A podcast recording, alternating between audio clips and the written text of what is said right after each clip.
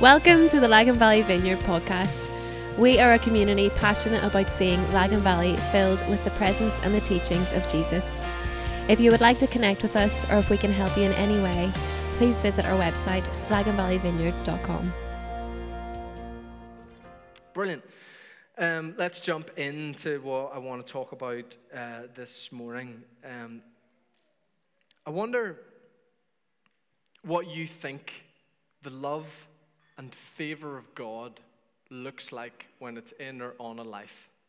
Like, if you were to describe a life that has been obviously blessed by God, how would you describe that life? What do you think that life would look like? I wonder how many of us would talk about things like health and wealth and influence and attention all these external markers that are what lives look like when they're successful and blessed. Well, why don't you pick up a black Bible, turn to page 673. Um, you'll see there, 673, Matthew chapter 4. Stu read this uh, earlier for us, so I'm not going to read it out again. But we finished last week right? The end of Matthew chapter 3. Jesus comes up uh, out of the waters of his baptism, and God the Father speaks over him This is my Son, whom I love. With him I am well pleased. There is this profound declaration of God's love and favor and blessing on Jesus. And you would think that after a pronouncement like that, things can only get better, right? I mean, if there's anyone more blessed and favored by God that's walked the earth, it's probably Jesus, right? And so here we see Jesus being affirmed by God. This is my son. I love him. I'm so pleased with him. He's about to step into all of the blessing and favor of God. And you see what that looks like in chapter 4, verse 1. Then Jesus was led by the Spirit into the wilderness to be tempted by the devil. You ever have a really God moment? Like, you know, God speaks to you, or you're at a conference or a church service, and you're like, whoa, like, I just really experienced the presence of Jesus, and He affirmed me, and He reminded me how much He loves me, and He's with me. And then the next day, you wake up and you're like, where did that go? Like, what, what happened? What happened there? This is so interesting to me Remember, we talked about this last week. God never acts how we expect. Literally, the very next verse, after God affirms his love for Jesus, he leads him into the wilderness to be tempted by the devil. Like in one moment, I really love you, and the next moment, right, come on over here, you're going to have a bit of a hard time for a minute or two. I wonder how many of us would say that's what love and favor looks like. The Spirit leads Jesus into the wilderness to be tempted. And verse 2 says that he fasted for 40 days and 40 nights. 40 days and 40 nights. Matthew's gospel is dripping with all sorts of metaphors and almost whispers of the story of God. And to a Jewish audience, 40 days in the wilderness being tested would instantly have made them think about the Exodus 40 years in the wilderness being tested, and by the way, normally failing the test.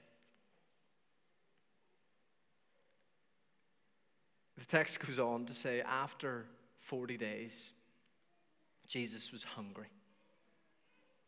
It's kind of obvious, right? The Greek, the Greek word there is uh, hungry. 40 days with no food and he is hungry. Jesus, in this moment, after his 40 in the wilderness, is about to recover the destiny that was written over Israel all along to be the one who would provide light and life for the entire world. And he's been fasting for 40 days. He's absolutely starving, weak, and exhausted. And it says, Then the tempter comes to him and says, If you are the Son of God, tell these stones to become bread. If you are the Son of God, then tell these stones to become bread. Notice that the devil goes straight for the very thing that God has just said.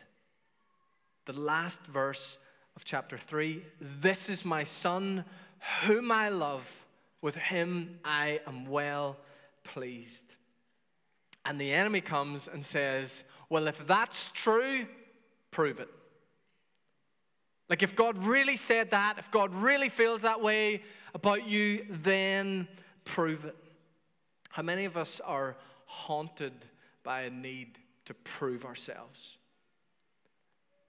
I meet people all the time who have perhaps subconsciously designed their entire lives in response to the careless words of someone long ago a parent, a teacher, a colleague, maybe even a friend. A pronouncement perhaps less positive than that was just spoken over Jesus, but words nonetheless that have come to define and drive you. And the thing that is even more sad than that is many of us are consumed trying to prove someone that's not even in our lives wrong. Somebody that's not even in our lives anymore. And everything is designed around proving that that thing they once said long ago was wrong. Empty wells that will never give us what we need. See, testing always begins with a question of how we understand who we are. It always begins with an assault on do you really know who you are? And the devil comes to Jesus and says, If you really are the Son of God, then do this. Like, that's really who you are. And, and how many of us, when provoked that way, go, Okay, yeah, absolutely, I'm going to do whatever I need to do to prove that I am who I think I am. I'm going to prove myself. The enemy comes and tests Jesus' confidence in his identity.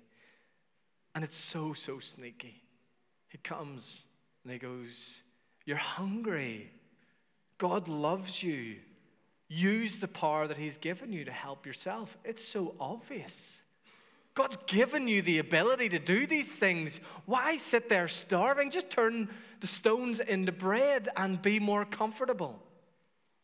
Satisfy that hunger in you. Pervert the prophetic call in your life to serve yourself. The devil always tempts us to use our calling and God's power for selfish ends. And in it, the true desire and longing of Jesus gets exposed. What does Jesus really long for? That's what's getting probed here. You ever have a moment where, like, maybe you've had a really busy day and you haven't quite had time for lunch? And then it kind of happens about three o'clock. You, you start to become something other than yourself. You know? And you're like, I'm so sorry. I just haven't had any lunch today. I'm just really hungry. My children, when they don't get food, genuinely become demons. It's like, what has happened to these three beautiful people that I love and now seem completely incapable of any normal human interaction? This is interesting whenever the things that we believe sustain us are removed, what we really long for comes out. And we're going to fast for a week together in February. I love Lauren's enthusiasm and the contrast in the room. I'm so excited we're doing a week of prayer and fasting. Everyone went, on your own, love.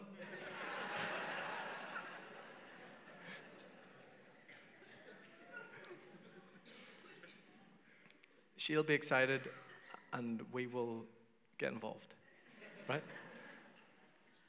It's so interesting because it's in those moments that what we really desire and what we believe really sustains our life gets exposed. And here Satan comes to Jesus and goes, You're starving and you're able to use your power to turn the stone into bread. Go ahead. Go ahead.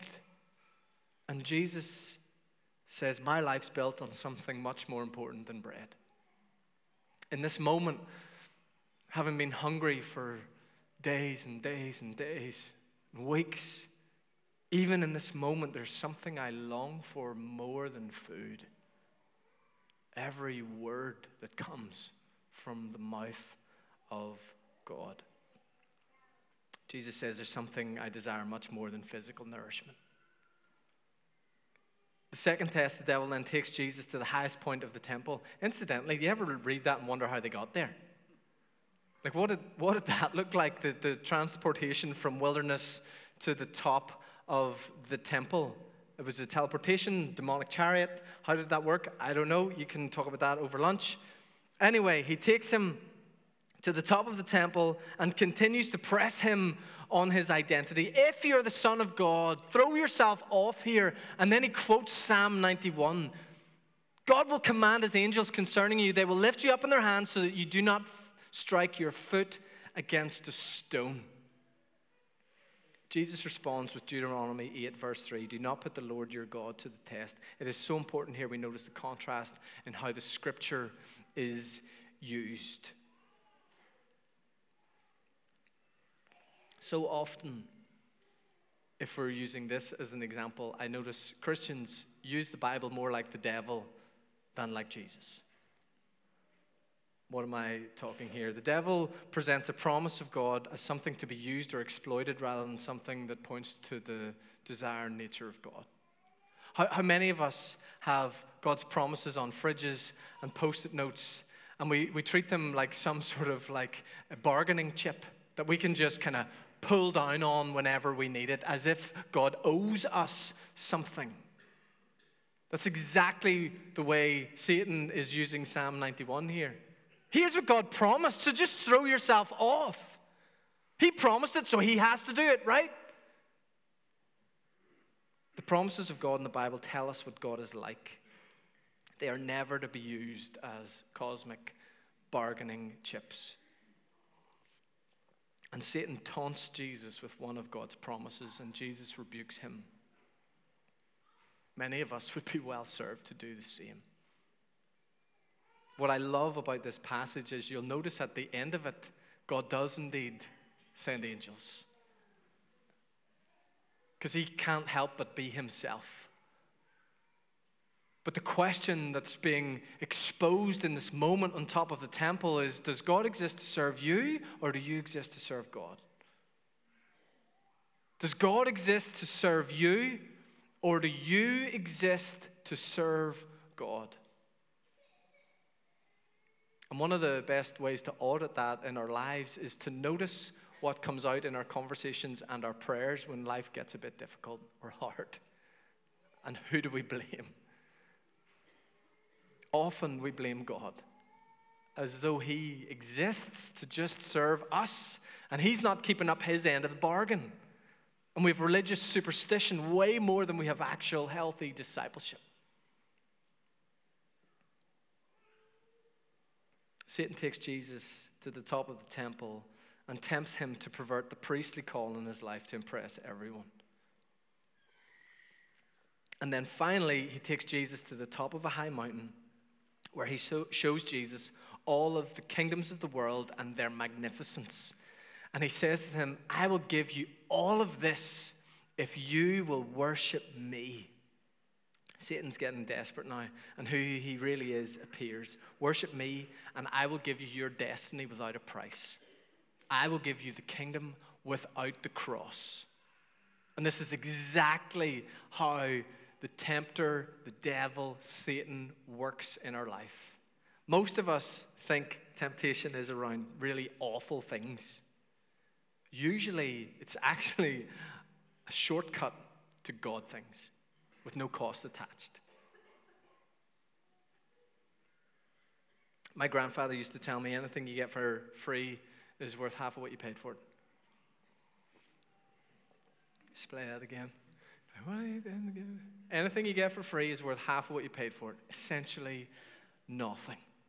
You see, we've been so schooled in the free gift of grace that we've completely lost an understanding and even an expectation that discipleship will cost. And it does.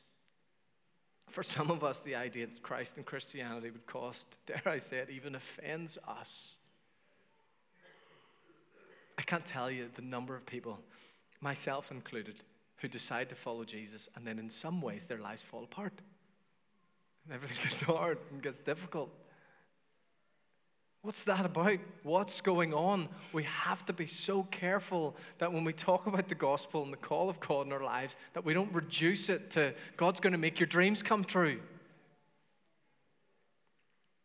The grace of God is free and it costs us everything.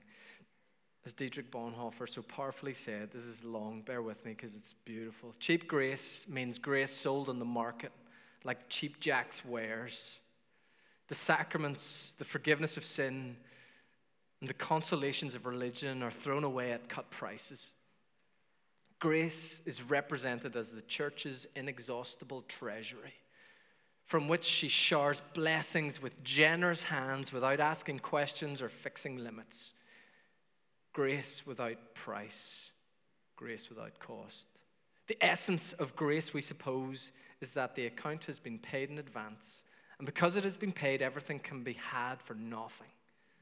Since the cost was infinite, the possibilities of using and spending it are infinite. What would grace be if it were not cheap? Cheap grace is the preaching of forgiveness without requiring repentance, baptism without church discipline, communion without confession, absolution without personal confession. Cheap grace is grace without discipleship, grace without the cross, grace without Jesus Christ, living and incarnate. Costly grace is the treasure hidden in the field. For the sake of it, a man will go and sell all that he has. It is the pearl of great price, to buy which the merchant will sell all his goods. It is the kingly rule of Christ, for whose sake a man will pluck out the eye which causes him to stumble. It is the call of Jesus Christ at which the disciple leaves his nets and follows him.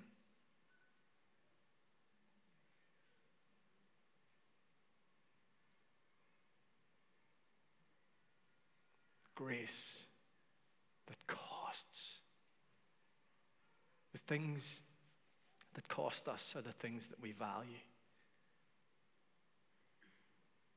And I, I wonder, and I don't mean to get overly heavy with us, but I, I wonder is this a moment, not just for our church, but I do hear this from friends leading churches all across the land right now. Is the foundation of cheap grace being exposed?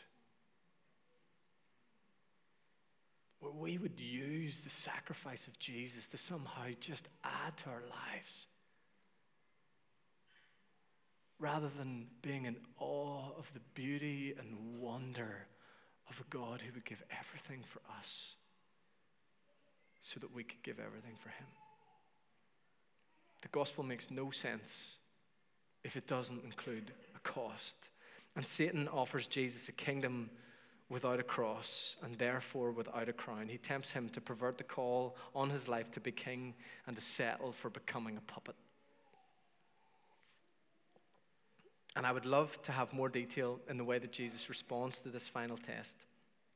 But he finally just says, Away from me, Satan, for it is written, Worship the Lord your God and serve him only. And then verse 11 finishes with Then the devil left him, and the angels came and attended him. It's the first, it's finished moment, pointing to a much greater, it's finished moment that we'll get to some point in 2021. It's done, it's finished. And the devil leaves, and the angels come. Have you ever uh, done something that took everything out of you, but you actually finished it? I wish I could say it's like running a marathon, but I don't know what that's like. I've climbed several mountains all over the world. There's something about that moment when you've got to the top and got safely back to your car, exhausted, with your body hurting and, you know, just done. But you're like, we did it. Did it. Yeah, you must have to imagine this is that times a million where this cosmic confrontation between the perfect Son of God and the Prince of Darkness has just happened. And it's finished for now. And the devil leaves, and the angels come. These tests, after 40 days of fasting, little rest, and in his weakest moment, the enemy comes to Jesus, and who he really is is revealed. One who desires God more than anything else.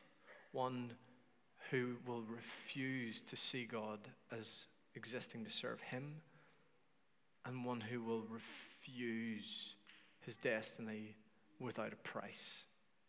It's who he really is. It's funny, like I said earlier, in our weaker moments, who we become. Any of you ever find yourself like, you know, maybe you've had a really crazy week or a busy month and you're exhausted and you s- snap maybe at a friend or a spouse and you say something like, I'm really sorry, I'm just really tired.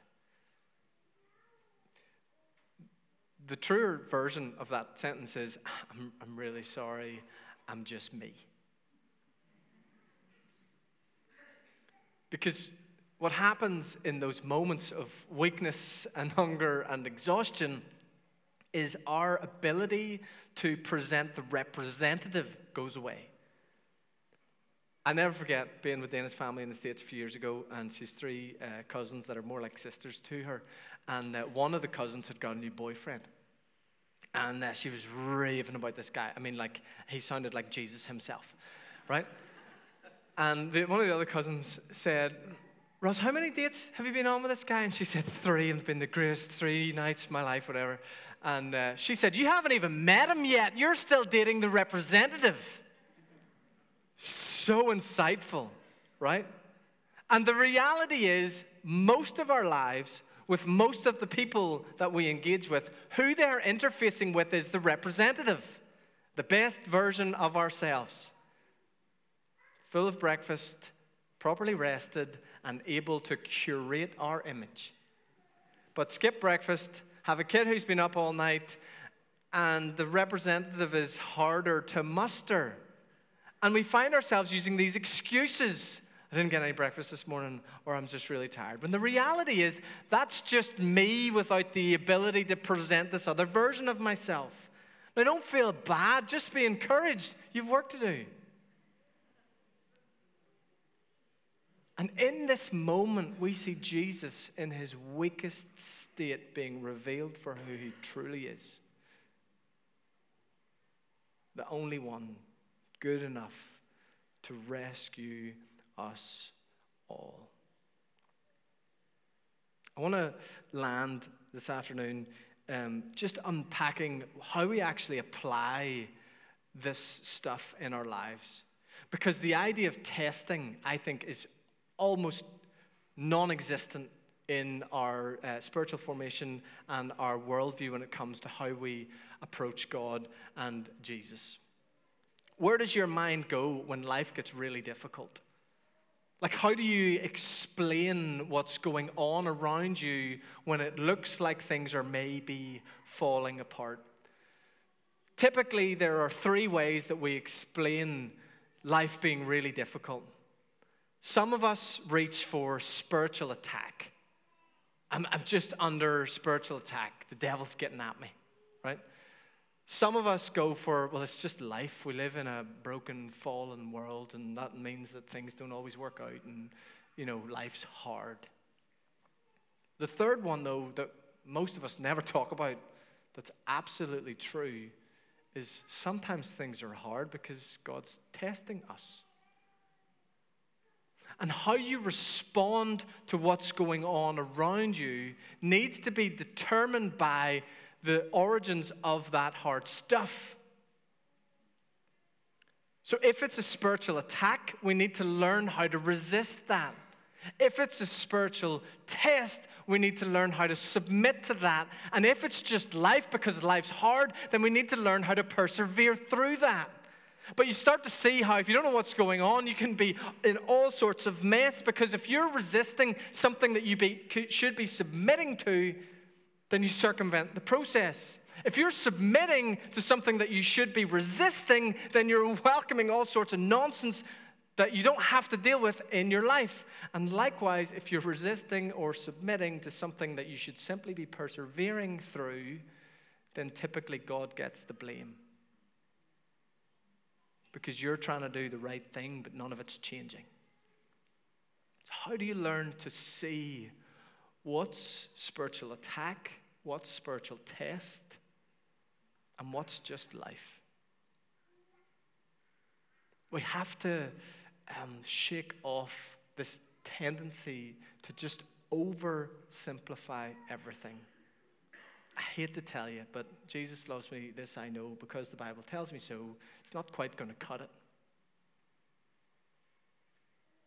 If we are going to be formed into the fullness of Christ, which is the Holy Spirit's longing for each one of us, so that we can occupy our place within God's kingdom, advancing it wherever we find ourselves tomorrow, then being formed is really, really important. It's a big part of why we do 321. It's why we're doing tonight. It's so, so, so important that we learn how to be formed. And testing is a hugely important part of how God forms us. So, Hannah, why don't you come up? Where are you? I want us to do a bit of an exercise, and then I'm going to um, land this quickly with just a couple of um, couple of other things. What I'm going to do is I'm going to get Hannah to play a song for us, and uh, I'm going to invite you to stand, but I don't want you to sing along. Okay? I want you to close your eyes, and I want you to think about the hard stuff that's in your life right now.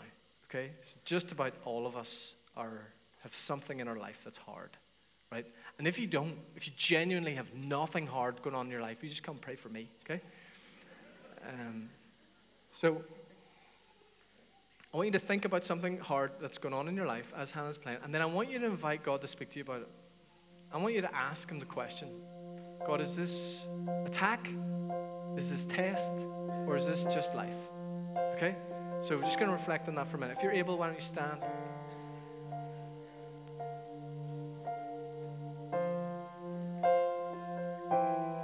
Try not to think about lunch, those of you that are hungry. Just stay with us for a few minutes. I'm not going to draw this out. Three questions God, is this an attack? Is this a test?